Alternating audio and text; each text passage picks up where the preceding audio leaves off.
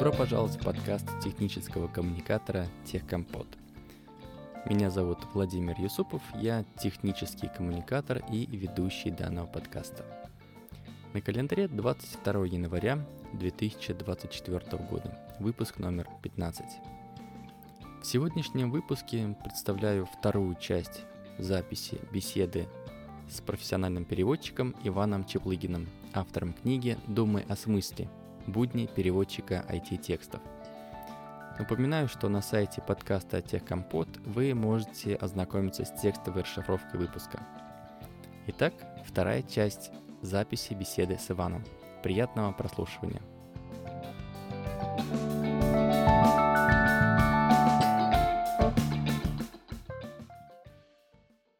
Еще одна холиварная тема, которую я хотел бы затронуть. Тема — это заимствование. В частности, заимствование из английского. Многие английские слова настолько крепко вошли в наш обиход, что мы уже практически не обращаем на них особого внимания, как на иностранные. Как с этим живут переводчики? Например, есть какой-то исходный текст на английском а, по теме информационных технологий в котором встречаются там такие слова, как девайсы, аплики, эпики и так далее. Что делать переводчику? Быть пуристом да, и биться за чистоту родного языка, а, заменив там все вот эти заморские слова на исконно русские, или же смириться и использовать устоявшиеся иностранные, ну, в данном случае английские слова как есть. И, может быть, а, можешь привести какие-то примеры нескольких слов, таких, которые ты и твоя команда часто используете? Да, вопрос прям, знаешь, холиварный, конкретно холиварный вопрос. Ну, есть какой-то внутренний барометр, мне кажется, у переводчика, какое слово уже вошло в русский язык, а какое еще нет. То есть какое ассимилировалось и вполне себе русское. И этот барометр, он очень отличается от барометра ну, обычного человека, условно говоря, кто переводом не занимается. То есть в курилке, да, ребята, у нас метапы, инсайты, комплайенсы, там, все вот это, девайсы, пожалуйста. И мы сами так говорим, ну, между собой. Но когда у тебя какой-то текст или там переговор, то есть какая-то официальная речь, письменная или устная, да, там ситуация другая. Если в официальных текстах какое-то слово уже используется, возможно, его использовать. Ну, например, вот девайсы, да, ну, есть же слово устройство. Да. Устройство нормальное совершенно слово, которое постоянно используется. И это прямой перевод. Э, зачем использовать девайс, если оно есть? Или там приложение. Есть же приложение. Ну, конечно. А когда у нас там API интерфейс, ну, мы пишем API латиницей, да, там угу. делаем дефис интерфейс, например. Есть слова, а, вот dashboard, используем dashboard ну, просто панель управления там или еще что-нибудь, ну, будет длинно непонятно. Каждый раз вот это все приходится смотреть. Сейчас я тебе прям так не скажу, но где-то вот, знаешь, 70 на 30, наверное. 70 мы пытаемся использовать русские слова, угу. поскольку ну, имхо они еще не вошли, письменную речь каноническую, и не готовы их использовать. Вот 30 какие-то слова уже вошли, я сейчас я честно не вспомню и они вполне себе нормально существуют. Угу. А, заметка у меня была... Вот для меня, в принципе, как для обычного человека, который э, не очень дружит с языками, и знает там один из них, там, английский на уровне, посмотреть фильм, почитать книгу в оригинале, поговорить о, о работе. Хороший уровень, хороший уровень. Да, спасибо. Так вот, э, переводчики для меня это ребята, прекрасно владеющие иностранным языком, как минимум один, одним, да, которые сходу практически с закрытыми глазами могут выполнить перевод. Ты вот ранее уже сказал об этом, и я, опять же, из твоей книги узнал, что, например, ты достаточно часто обращаешься к словарю, даже если знаешь точный перевод какого-то слова. И ты также говоришь, что у каждого переводчика в книге говоришь, что должен, у переводчика должен быть свой любимый словарь для работы. Но и здесь не все так просто. Переводчик может столкнуться при работе со словарем а, с некоторыми проблемами, или как ты их называешь, а, ложными друзья переводчика, если я правильно понял. А, поделись, пожалуйста, вот своим опытом, как же все-таки не нарваться вот на этих ложных друзей с умом воспользоваться словарем и сделать правильный перевод. Слушай, по поводу того, что вот у тебя уровень почитать книгу, да, переводчики все знают. Мне тут на, на ум сейчас пришла интересная аналогия про автомобилистов. Вот когда ты пешеход, угу. ты переходишь дорогу, и человек на машине едет, ты думаешь, что вот автомобилист, вот он прям водитель опытный, он все знает, ну, ты можешь как, как пешеход не там где-то перейти, еще что-то, а вот автомобилист, он, конечно, по правилам ездит. Когда ты сдаешь сам на права, начинаешь ездить, ты понимаешь, что на самом деле никто ничего не знает. Что автомобиль, ты становишься таким дисциплинированным пешеходом, что автомобилисты ошибаются постоянно, что если человек хам по жизни, он хам на дороге, что они подрезают, еще что-то делают. И когда ты переходишь, ты смотришь, точно он остановился. Он там, не знаю, себе э, ресницы не подводит в этот момент, не подкрашивает, да, там кофе не пьет или не разговаривает, обернувшись назад и едет на тебя. Поскольку переводчики то же самое. Да, мы что-то знаем, мы стараемся, но вот что вот переводчик что-то в лед переводит, ну, может быть, может быть, просто у нас другие требования к себе, что ли, к языку. То есть, когда человек говорит, э, я говорю по-английски там свободно или еще что-то, и переводчик говорит, я говорю по-английски свободно, это, блин, два раза свободно, просто диаметрально. Человек говорит, я говорю, а на самом деле двух слов сказать не может. А переводчик, если говорю, то он прям должен шпарить.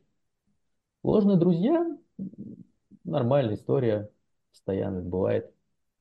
Ты идешь, э, ну, в словаре, может, они не попадутся, ложные друзья. Тут скорее вопрос э, Ложные друзья больше про устный перевод.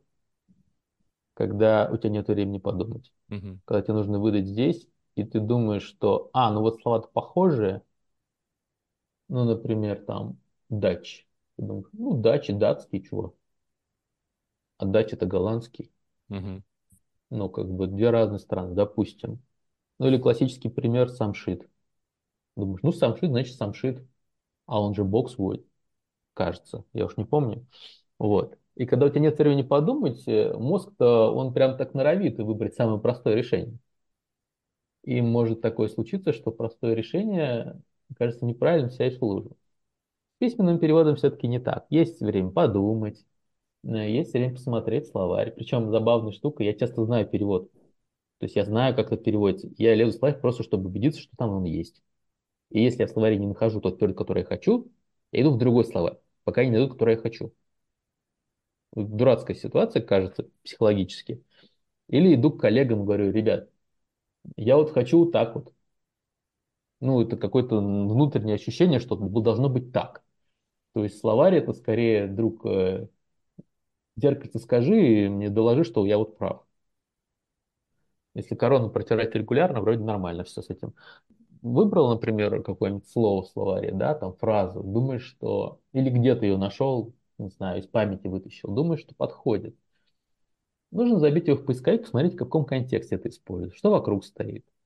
А, если вокруг стоит то, что тебе нужно, а, ну, например, берешь какую-нибудь фразу, не знаю, какой-нибудь compliance, вбиваешь, и у тебя, да, там юридический контекст, где э, то, что про оно, хорошо, ладно, а вбиваешь какую-нибудь другую, ты ждешь, что будет айтишный контекст, а там тебе какая-то психология вылезает. И такой, опа, Например, там вот слово было недавно, писал про него unreserved.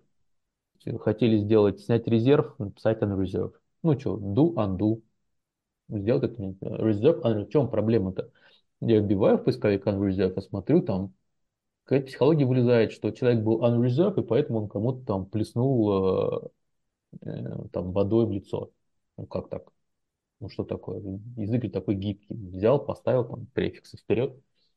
Иду в словарь, смотрю, а выясняется, что неуравновешенный человек вообще. А как глагол не особо-то используется, это опаньки.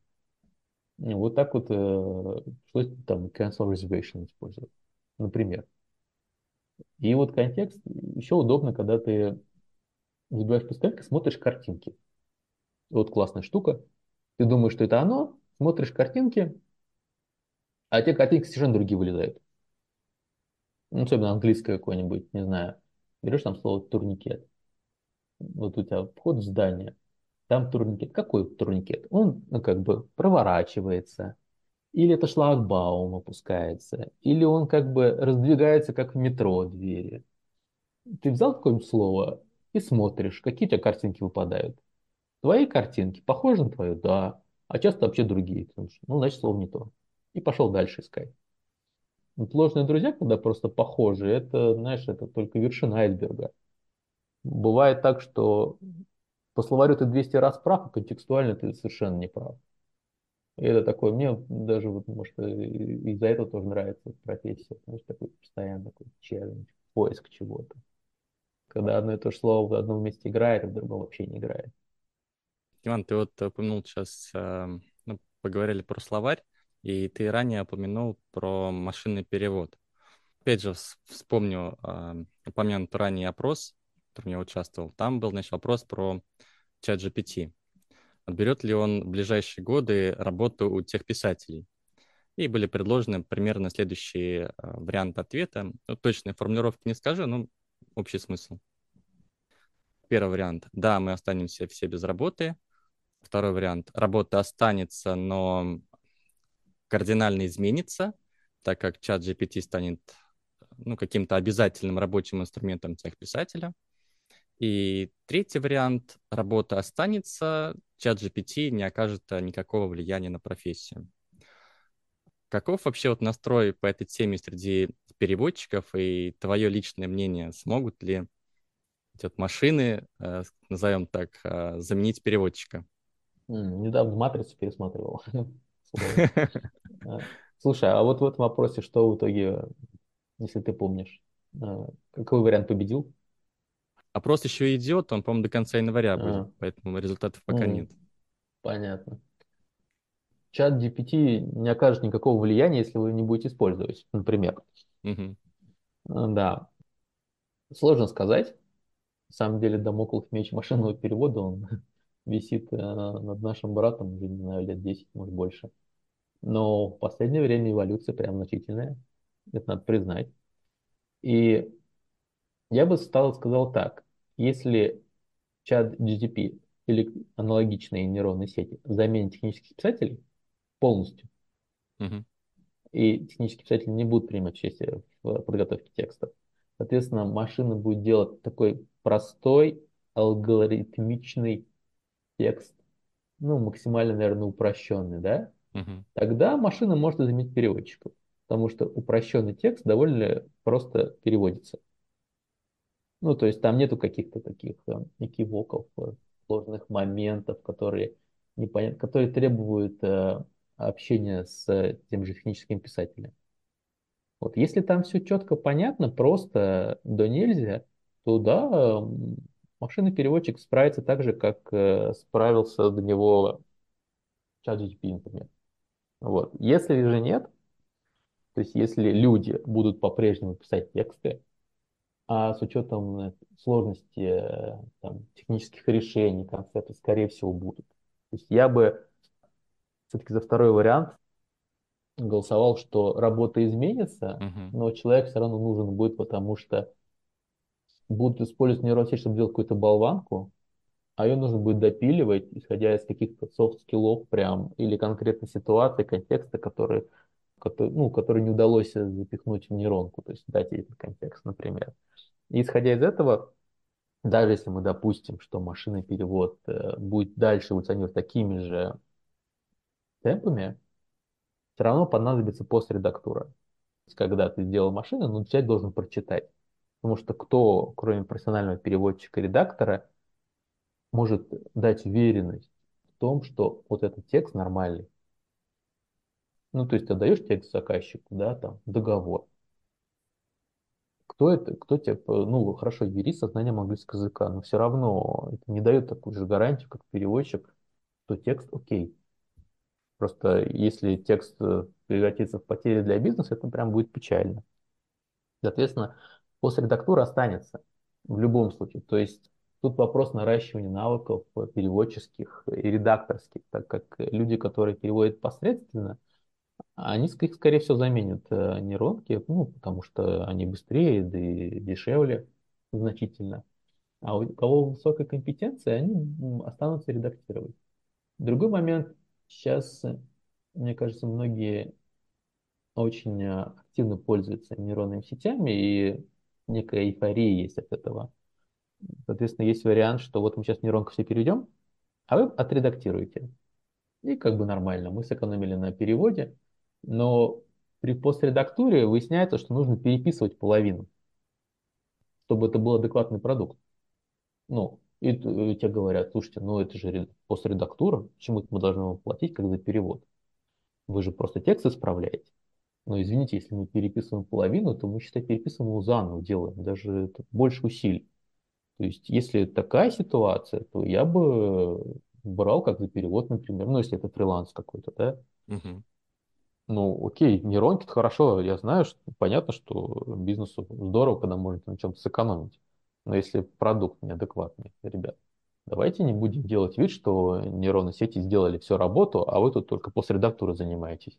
Если весь текст красный отправок. Понимаешь? Да. Посмотрим, посмотрим, поживем, увидим. В любом случае, я думаю, это будет использоваться. Тут, тут еще один момент забавный есть. Не только бизнес использует, чтобы сэкономить на переводе, но и переводчики используют, чтобы сэкономить на переводе. То есть тут у нас искать команду человека, так больше половины просто делают гуглом, и все. То есть ты смотришь текст, у тебя мы специально там в исходный текст засунули неудобоваримое нечто. Человек э, в Google Translate вставил и выдал неудобоваримое нечто. Просто на другом языке. Ну хорошо, два слова местами поменял, и все. И как бы считать, что это нормально. Или там, не знаю, на каком-нибудь там сайте переводческих услуг какой-нибудь перевод, знаешь, там, с бразильского там на неандертальский, да, будет стоить там 0 рублей, там, 1 копейка. Ну, конечно, они загонят э, в машинку и даже смотреть не будут. Что вы ждете за такие деньги? Ну, серьезно. Ну, вот. То есть нужно все-таки адекватно оценивать, что хороший продукт, например, хороший перевод, да, он делается долго, стоит дорого.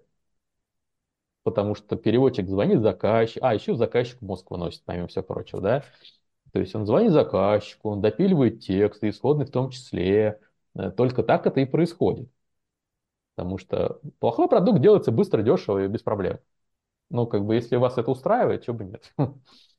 Ну, интересное время живем. Посмотрим, как оно будет.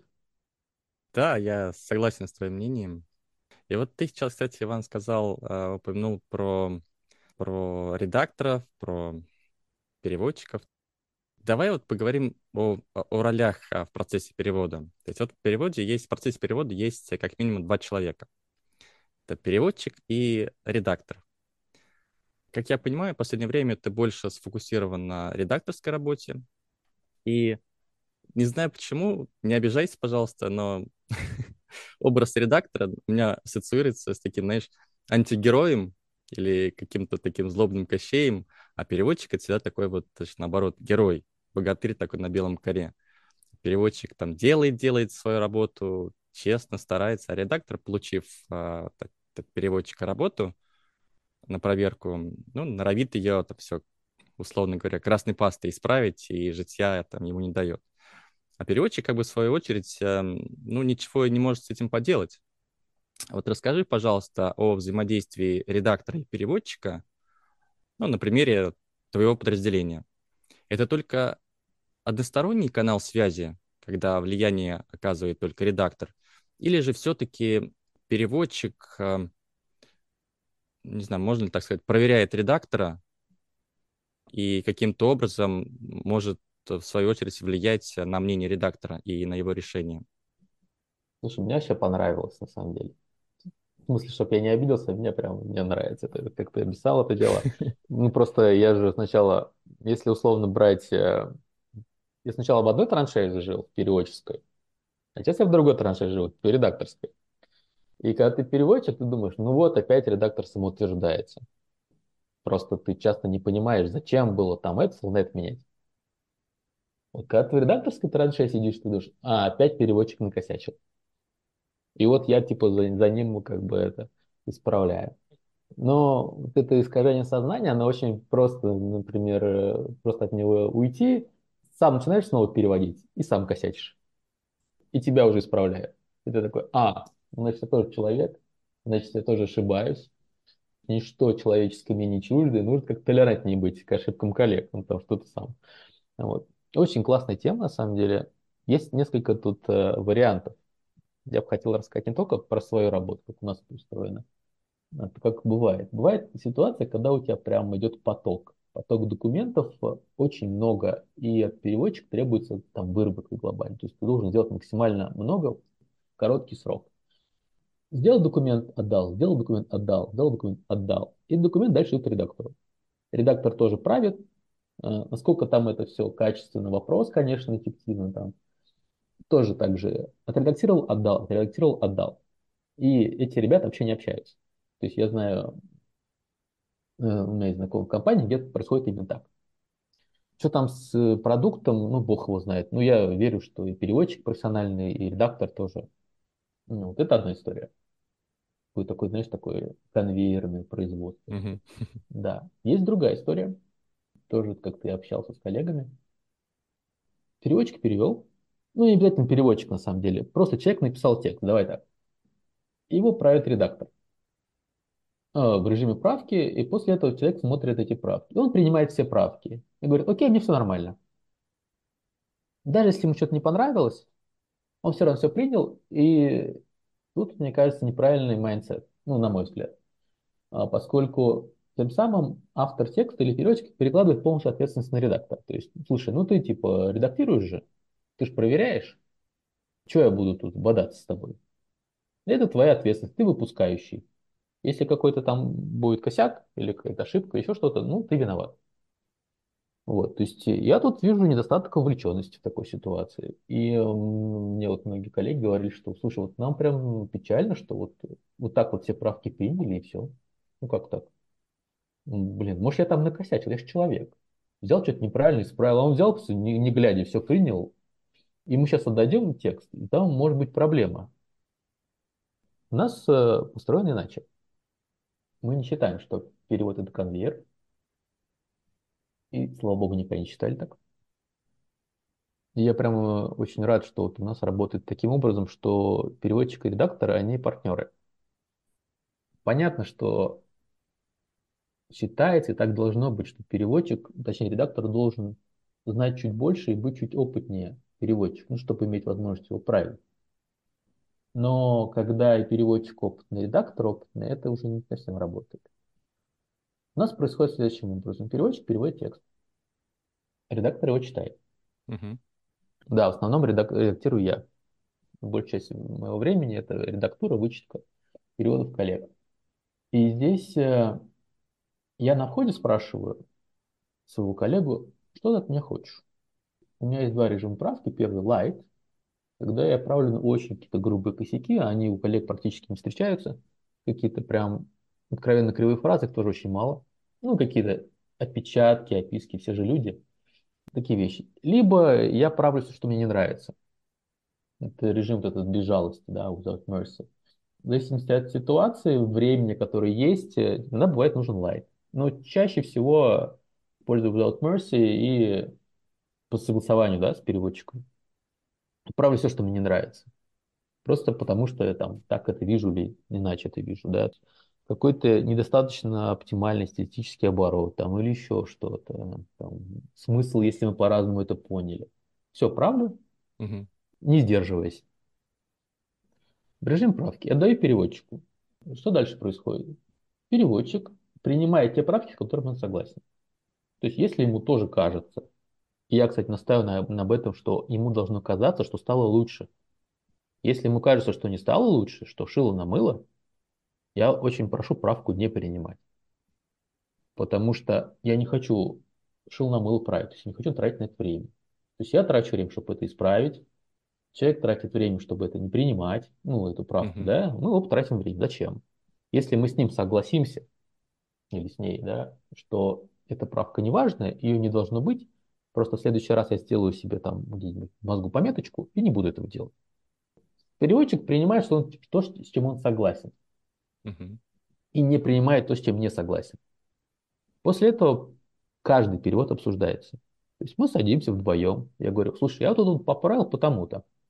Он говорит, слушай, ну ты тут фигню поправил потому-то. Мгм. И аргументы типа меня так учили, мне так нравится, уже здесь не работают. Они работают только с некоторыми моими коллегами, которых я знаю 200 лет. и его, и там, и его мне не нравится достаточно, чтобы я понял каком-то интуитивном уровне, что он имеет в виду. То есть мы это обсуждаем э, именно как э, равные, не как редактор смотрит сверху вниз, нет. Мы хотим сделать оптимальный вариант, оба. То есть если я полез править, поскольку я считаю, что я адекватный, ну, иллюзия у меня такая, что я адекватный человек, значит, что-то меня там кольнуло. Если он это не принял, значит, моя правка не оптимальная. И мы думаем дальше. Либо я убеждаю, либо меня убеждают, и это нормально. Либо никто никого не убедил, и мы пошли к третьему. Даем ему два варианта, говорим, вот первый, второй, не говорим, где чей, где редакторский, где переводчик, какой тебе больше нравится. И он выбирает или говорит, да фигня, все, вот вам третий. Понимаешь? И так делается всегда. То есть для меня, э, я считаю, что это очень важно, чтобы переводчик был включен в процесс. То есть он чувствовал свою ответственность. Не только он перевел, отдал и забыл. И, например, когда вот э, в МИФе я работал с редакторами, там точно так же был построен процесс. То есть это, это все было обсуждаемо, все допиливали вместе, обсуждали так же, таким образом. То есть он не просто перевел и забыл, он смотрит правки редактора. Редактор человек, он косячит. Обсуждает это, допи... ну, вместе это делают, каждую правку. Если ты не согласен, ну объясни мне, что, что не так. Переведи мне словарную статью, покажи мне контекст, там, не знаю, посмотри хиты там в поисковике, что так просто не пишут, там, корпус языка, еще что-нибудь. Ради бога, убеди меня, что я не прав, я тебе спасибо скажу. Угу. Так я прокачаю свои навыки. А ты прокачаешь свои. Да, и только так, когда мы все это обсудили, вдвоем пришли к какому-то мнению, да, мы это, вот, это, так отдаем перевод. И я считаю, что так должно быть. Бывают ситуации конвейера там или еще что-то, но эти двое, они друг друга страхуют. Э, редактор страхует переводчика от э, главных ошибок, то, что тот не понял смысл или еще чего-то. Переводчик страхует редактора от неадекватной редактуры. Причем я считаю, что это даже два, это две разных работы, потому что переводчик, он целину вспахивает. То есть он идет прям по массиву текста. У него очень много усилий уходит на то, чтобы перевести весь текст. А редактор же не переводит, и он как бы срезает э, там травку, сорнячки лишние. То есть у него не, не уходит э, энергия на то, чтобы перевести. И он видит больше полную картину. Переводчик там перевел предложение, да, через э, час он уже не помнит, что там было.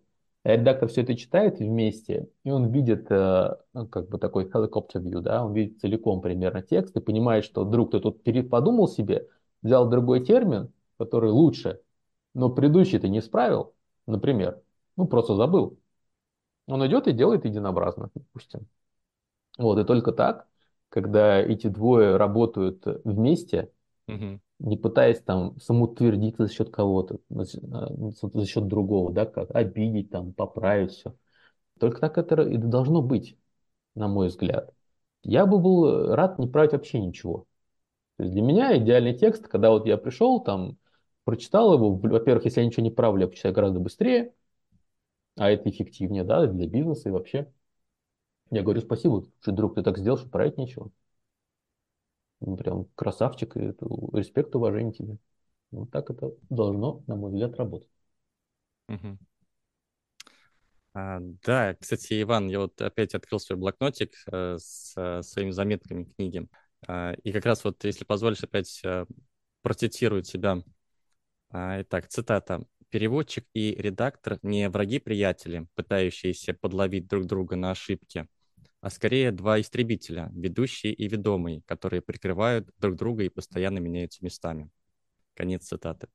Ну, то есть для меня, конечно, это вообще было открытие, когда читал книгу, что переводчик как-то может э, оказать влияние на мнение редактора. То есть вот что я знал до этого, мне казалось, что редактор — это последняя инстанция, и переводчик э, и вообще автор, какой-то писатель, не может выразить право голоса.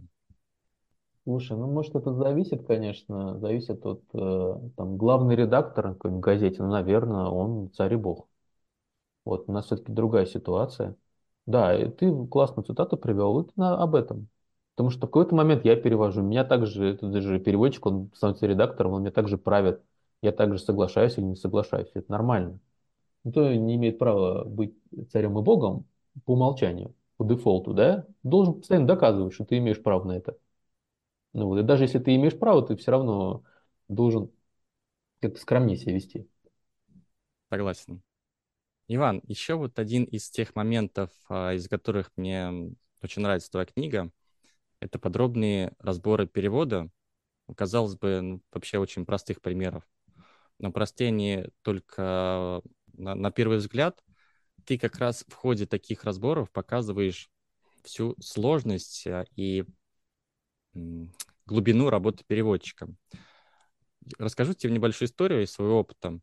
Был период, когда я работал на проекте для одной американской компании, и договор, контракт, разумеется, был на английском языке. В этом договоре я, а также другие члены проектной команды указывались как independent contractors. Как бы указали, указали, я не придавал какого-то значения этому словосочетанию. Ну, как бы в Штатах это нормальный термин, который используется для определения юридического статуса одного ну, или нескольких участников а, договорных отношений. Но потом мне все чаще и чаще в русском языке, в Рунете, а, стал попадаться перевод этого словосочетания, как ты его называешь, в лоб. Независимый подрядчик. Как бы вроде бы понятный перевод, но звучит как-то вот не по-русски. Какое у тебя мнение насчет перевода uh, independent contractor? Uh, возможно, ты с ним уже сталкивался. Не мог бы ты провести вот такой же небольшой разбор перевода по примеру того, как ты делаешь uh, в книге? Да, давай попробуем. Вообще забавный факт, знаешь, что что-то кажется просто, а потом оказывается сложно. Угу, согласен. И часто, да, и часто бывает, что, например, неопытный э, переводчик, ну тоже на тестах было как-то еще несколько лет назад, ты спрашиваешь человека, ну, показываешь ему, ты спрашиваешь, а что тут было самое сложное? Он говорит, ну, наверное, вот это. А, спрашиваешь, а вот этот абзац тебе как? Он говорит, да он вообще легкий. А он его полностью провалил, даже не понял. Ну, то есть он даже не понял, что он совершенно ничего не передал. Часто какие-то простые это опыт, значит, контекст, это все сомнения, оно заставляет копаться в каких-то вроде простых вещах, а потом выясняется, что там открывается бездонная пропасть. А, по поводу independent contract, у нас тоже часто договор встречается. Мы переводили в лоб, я тебе честно скажу. Независимые подрядчики, да. Uh-huh. Тут как бы есть такой момент. Когда ты делаешь юридический документ, гораздо меньше вольностей. В принципе, контракт подрядчик. По-хорошему, это ситуация, когда есть кто-то главный, например, заказчик, и он какие-то услуги э, там, что-то делает сам, а часть работ э, там, просит кого-то сделать. И вот этот кто-то это контракт, да, подрядчик, он его привлекает на подряд или даже на субподряд что-то сделать. Обычно переводится так, контракт часто еще мы берем как исполнитель, если это сторона по договору. То есть у нас есть заказчик, customer, да, и контракт исполнитель. Писали независимые подрядчики.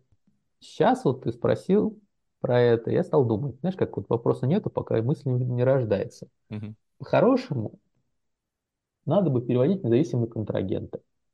То есть это стороны, физические лица или юридические лица, которые никакими отношениями между собой не связаны. Там нету, не будет сделки с заинтересованностью, например, да, related party transaction, по-моему. То есть, когда, условно говоря, ты мой брат, да, там, или зять, или еще что-то, и я тебе заказываю услуги по цене там, ну, в разы выше рынка, да, потому что у нас с тобой как-то там, или у нас с тобой фирмочки как-то, они там одна дочка другой, или еще что-то. И вот так в договоре пишут, что нет, такого нету, мы как бы вообще ни разу друг с другом никак не связаны, все действуем, значит, в рамках нам, нам рынка, и, наверное, да, независимые контрагенты было бы лучше. Другой вопрос, обычно counterparty как контрагенты. Независимый контрагент, пусть слово контрагент, оно ни разу не русское, Э, наверное, здесь я бы отступил от этого пуризма и сделал зависимые контрагенты как наиболее точный вариант. Да, кстати, ты вот э, сейчас сказал, что а, в контексте юридического договора то, что именно отмечается тот факт, что контрагенты, ну, то есть две стороны, они как-то не зависят друг от друга. Независимые именно подчеркивает. Ну, я не задумывался об этом, честно говоря. Да, да. Слушай, ну там, э, там, если так вот заканчивать тему, там же как обычно абзац выглядит, что стороны являются независимыми, там, ну, контрагентами, допустим, да, между ними не возникает агентских отношений, отношений там товарищества, еще чего-то. Да, то есть логика в том, что полностью друг с другом никак не связаны, ни юридически, ни там, ну, на уровне родни тоже. Мгм. Понятно. Иван, хочу перейти немножко к другой теме сейчас. Так как аудитория подкаста состоит не только инженер, из инженеров, но с недавнего времени и тех писателей, соответственно, тех писателей, да и вообще, в принципе, люди, которые работают с текстами, любят читать книги, которые помогут им в работе. И вот в своей книге ты несколько раз упоминаешь Нору Галь и Корнея Чуковского. Какие работы этих авторов и, возможно, еще какие-то произведения твоих любимых писателей ты можешь а, порекомендовать слушателям, которые работают с текстами? Не обязательно переводчики. Слушай, ну, Нора Галь это для переводчиков, это такой, знаешь, такая легенда, что ли. У нее есть книга «Слово живое и мертвое» называется. Мгм. Это прям притча во языцах. Сейчас э, переводчики современные начи- начинают переосмыслять ее, то есть что она немножко, кто-то говорит, что она немножко устарела, еще что-то. Там основной посыл в том, что текст должен быть живой, то есть без каких-то канцелярских оборотов, без ненужной сложности. Вот это все. И мне кажется, там, конечно, больше, наверное, речь про художественные тексты, но вот для работы технических писателей это тоже довольно полезно. Да и для работы переводчика, для всех, кто пишет текст. Там, если вспоминать, там Максим Ильяхов «Пиши, сокращай». В принципе, про то же. То есть, если ты пишешь, ты не должен писать просто, чтобы писать. Ты должен, ну, понимать, ну, зачем ты пишешь, кому ты пишешь, Мгм. какой смысл вкладываешь, да, то есть там я там большой специалист в различном, в различном диапазоне областей. И что ты сказал этим? Ничего не сказал. Ну, уб- убери, не позорься, друг. Слушай, я давно не перечитывал, на самом деле. Слово «живое» и «мертвое», наверное, стоит. А Корней Чуковский, ну, ты упоминал, что он перевел Робинзона Круза. Вообще, Корней Чуковский очень классный товарищ. Он много чего он переводил, написал. И спасибо ему за наше счастливое детство. У него есть книжка «Живой как жизнь». «Живой как жизнь» э, книжка про русский язык э, и про то, что не надо бояться заимствований в русском языке. Вот Мгм. тоже про пуристику, да, то есть многие там переводчики, ну вот, опять эти метапы, там, кикофы, там, инсайт, еще что-то. Вот тогда тоже народ напрягался, что вот, все, русский язык потерян, все, конец. А, где этот язык там, не знаю, Бунина, Чехова, Достоевского. На самом деле, и вот если почитать эту книжку, это прям классная э, терапия а, от э, таких страхов. Потому что язык, э, и Чуковский это замечательно показывает, язык живой организм и саморегулируемая система. И он гораздо умнее всех нас. Он примет то, что ему понравится, и то, что ему зайдет, оставить эти слова. Они так обрусеют, что следующее поколение даже не узнает, что это не русские слова. Да, и он выбросит и забудет все, что ему не, что ему не, не понравится, да, что ему не придется к двору.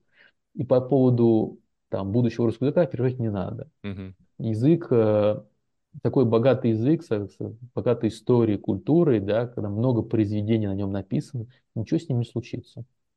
Никуда он не денется, да, и он э, живее всех живых классная книжка, вот если как бы, есть такие страхи, супер.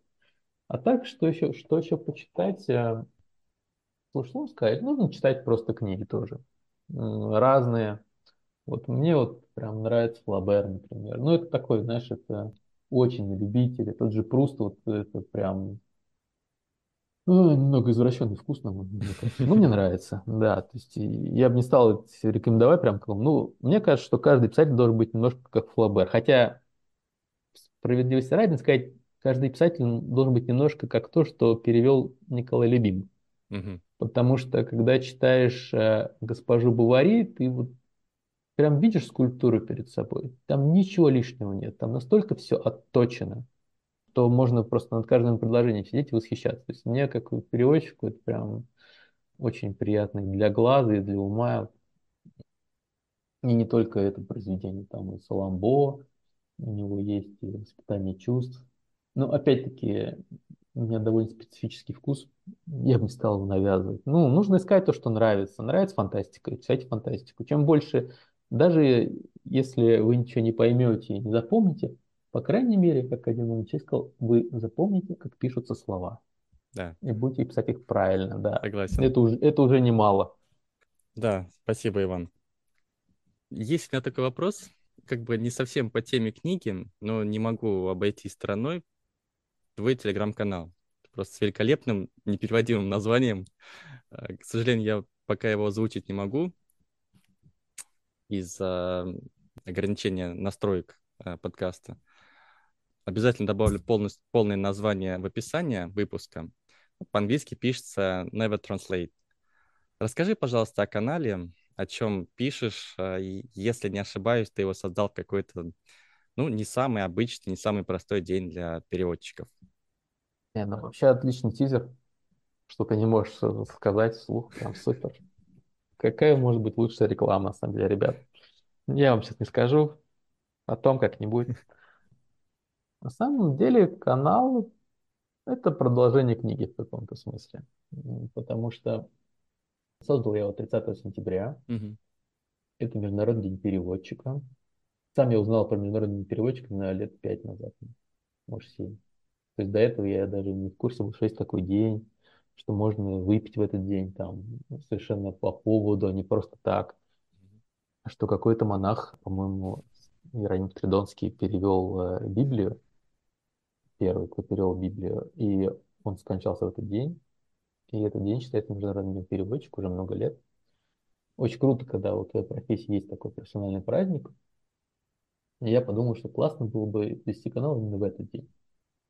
У меня было ощущение, что, ну, и остается, что переводчик такая невидимая профессия, и мало кто понимает, а что там вообще, собственно. Ну, ты взял, он перевел с одного языка на другой, и все. Ну, что тут сложного, собственно говоря, да? Ну, вот. А там много чего сложного, много чего интересного, иногда это прям такой увлекательный квест. Мгм. И хотелось бы рассказать про это, про какие-то случаи с жизни, про какие-то рабочие моменты, как вот я в книге пишу, разбирать какие-то места. Ну, Просто это интересно. Ну, мне так кажется, мне интересно, по крайней мере. Про классные переводы того же любимого, например, или как Соколюк перевел там, «Капитан Михалис», например, потрясающе совершенно. Классные тексты, которые сделаны, Э, что чем больше есть вещей, от которых ты получаешь удовольствие по жизни, тем э, твоя жизнь богаче, ну, ярче, красочнее. Согласен. То есть нравится, нравится тебе, разбираешься ты, например, в вине, Мгм. то ты можешь там от одного бокала получить неимоверное удовольствие. Разбираешься ты в тексте и понимаешь, какой текст хороший. Если ты встречаешь реально хороший текст, ну это просто чистый кайф. Ну и так далее, да, то есть кто-то там разбирается в беге или еще в чем-то, неважно. А Кто-то любит копаться э, там в инфраструктуре. Чем больше таких областей, тем лучше. Вот, и мне хотелось э, на канале показать именно, что перевод и текст, который он рождает, это именно такая область, в которой много чего красивого. Как есть красота в шахматной партии, в математической формуле, также в переводе. Во многом чем-то поделиться с коллегами. Я с многими познакомился, кажется, да, очень приятно видеть, что у нас примерно одинаковые за- задачи, сложности, да, и интересы. Классно об этом рассказывать и слушать, что пишут другие. Говорить, что пишут другие. Мгм. Знаешь, когда-то в юности, как многие другие ребята, я слушал в основном иностранную музыку на английском языке, но, разумеется, ничего не понимал. И в тот период я определил для себя ну, какой-то уровень владения языком английским. Я думал, что с уверенностью смогу сказать, что владею английским, когда начну понимать то, о чем поется в песнях. Но, как оказалось, что перевести песню не, так, не, ну, не так-то просто. А, Тем не менее, я как-то криво-косо там переводил понравившиеся мне песни.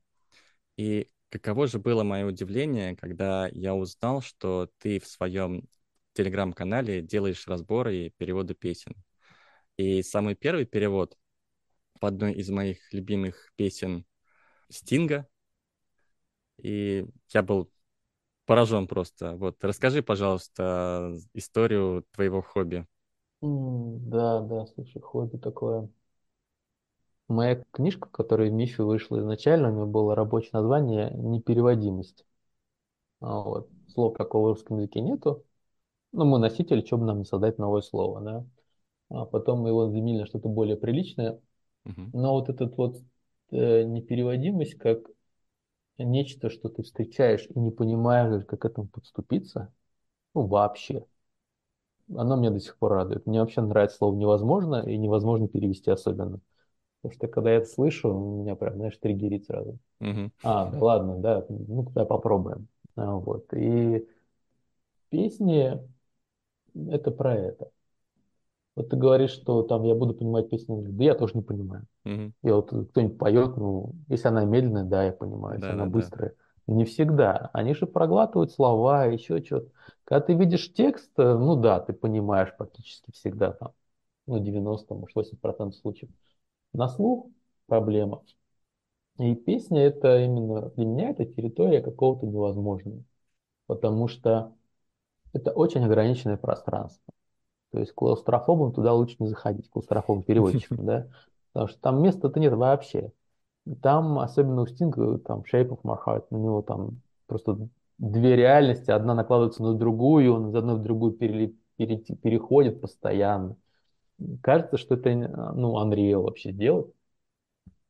То есть тут должен быть и смысл передан, и ритм передан, и рифма должна быть, и это все должно по-русски нормально звучать. Все вот это вместе. Просто так уж случилось, что я где-то там в отрочестве начал там стихи писать, и писал их довольно долго. То есть где-то лет 20 я их писал. И за это время там я поэкспериментировал и с формой, и с ритмом, с ритмом, со всем вот этим добром. Ну вот, и когда я уже стал активно переводить, я подумал, а что бы не попробовать с песенками. И на самом деле, я скажу даже больше, сама идея создать канал, ну, что я, собственно, подумал, с чем, как бы это. Я столкнулся с одной песней, которую я еще не публиковал, я не буду говорить, что это за песня пока. Я, я посмотрел текст и сказал, это невозможно. Если я ее переведу, то я сделаю канал. Ну, как бы, я ее перевел. Как бы. Пацан сказал, пацан сделал. Я ее перевел где-то месяца за два, наверное. Потому что в первом приближении казалось, что ну, это как, со, как вот с припевом Shape of My Heart. Ты, ты не просто ты не знаешь вообще, с какой стороны подходить к этому тексту. И вот был другой текст, но, по крайней мере, для меня это оказалось, я вообще не знал, чего делать. И я прямо обожаю такие ситуации. И на работе тоже такое бывает частенько, когда ты сидишь, смотришь как баран на новый ворот и не знаешь, что делать. Вот в этот момент в мозгу начинают происходить какие-то процессы непонятные. И там какой-то котел, там что-то варится, и он потом тебе такой выдает, такой, опа. И ты уже не понимаешь, что это было. Там это какое-то откровение, это ты придумал, или это кто-то там тебе сверху что-то тебе выдал результат. Вот и такие моменты мне прям нравится. Я засовываю это в мозг, что-то там происходит, непонятно совершенно что. Ну Вот, хоть на работе, хоть вот переводом чего-то. И вот эта непереводимость, оказывается, переводится. И оказывается, что средства русского языка позволяют передавать э, вот эту вот э, сложность и красоту английского языка. Просто средства русского языка совершенно другие. Важно владеть ими. И когда кто-то говорит, что что-то невозможно перевести, я более чем уверен, что это вопрос владения тем или иным языком. Все возможно, абсолютно. Просто это будет совершенно нетривиально и неожиданно. Нужно будет отдалиться, чтобы, как есть такой принцип, отдалиться, чтобы приблизиться. Мгм. Когда в твоем переводе нет ни одного слова, которое есть в оригинале, но при этом ты классно перевел. Вот я прям такие моменты. Ну, Это очень тонкая грань, то есть нужно постоянно там думать. Ну, Это уже куда-то ближе к творчеству. В этом смысле профессия переводчика интересная. Не рутина совершенно. М, Понятно, что вовне это не видно. Тебе кажется, вот был текст, стал текст. А что между ними там происходило, там какие копии ломали переводчик и редактор, какая-нибудь там мораль друг на друга. У нас вроде не бывает таких, но мало ли. Э, Этого не, этого не видно. Но это так классно, интересно, я хотел это показать. И во многом поэтому создал канал и песни тоже перевожу. Как, как, как это может быть? Я скажу тебе честно, я каждый раз жду как новую серию сериала, то есть заметку, а еще лучше заметку по переводу песен. Ну, буду ждать, э, когда ты выложишь э, разбор той песни, которую ты вот упомянул, секретный. Ну, я, я когда выложу, я напишу, что это именно она. Хорошо, да, буду знать. Иван, у меня заготовлен для тебя небольшой блиц-опрос, а, не требующий подготовки. Всего пять вопросов с двумя вариантами ответов в каждом. А, выбери любой из предложенных а, вариантов без каких-либо вообще дополнительных объяснений. Готов? Да, давай. Русский или английский? Русский. Google Translate или мультитран? Мультитран. Быстро или качественно? Качественно. Редактор или переводчик? Переводчик. Одиночка или команда? Команда. Спасибо, Иван. Прекрасные ответы. Иван, скажи, пожалуйста, если у слушателей подкаста возникнут э, вопросы к тебе, э, может быть, по сегодняшним темам, которые мы обсудили, э, могут ли они с тобой связаться? Или уточнение, может быть, какой-то информации, или, не знаю, может быть, консультации? И каким образом? Да, слушай, если есть какие-то вопросы, там, хочется что-то обсудить, конечно, э, можно зайти в мой телеграм-канал, там есть сейчас закрепленное сообщение, я привел чуть в порядок это. И там есть мой адрес, по-моему, собака агрио, подчеркивание чивос, нижний подчеркивание чивос. Туда можно написать. Это, наверное, самый быстрый способ, чтобы до меня добраться. Угу. Спасибо. Иван, все души благодарю тебя, что ты согласился побеседовать сегодня, нашел время в твоем плотном графике и поделился столь интересной информацией со мной и слушателями подкаста «Технического коммуникатора». Спасибо тебе. И, кстати, очень рекомендую подписаться на телеграм-канал Ивана, даже если вы не переводчики. Уверен, что вы взглянете на э, профессию переводчика по-новому и узнаете много интересного из жизни ваших коллег-переводчиков, а также получите немалое удовольствие от прекрасного чувства юмора Ивана – Ссылка на канал Ивана будет в описании подкаста. Что ж, Иван, спасибо тебе. Желаю тебе всего доброго. Да, вза взаимно, взаимно, Владимир, спасибо. Да, желаю тебе тоже процветания твоего подкаста, чтобы больше людей слушало, да, и чтобы интересные собеседники у тебя были всегда. Счастливо. Спасибо большое, Иван. Пока. Спасибо, что прослушали не только этот выпуск, но и предыдущий. Если у вас возникли вопросы, замечания или предложения, ко мне или Ивану пишите нам. Мои контакты вы можете найти на сайте techritex.ru. Контакты Ивана добавлены к описанию данного выпуска. Обязательно загляните в телеграм-канал Ивана. И, конечно же, подписывайтесь на подкаст. С вами был Владимир Юсупов, подкаст технического коммуникатора Техкомпот. До встречи!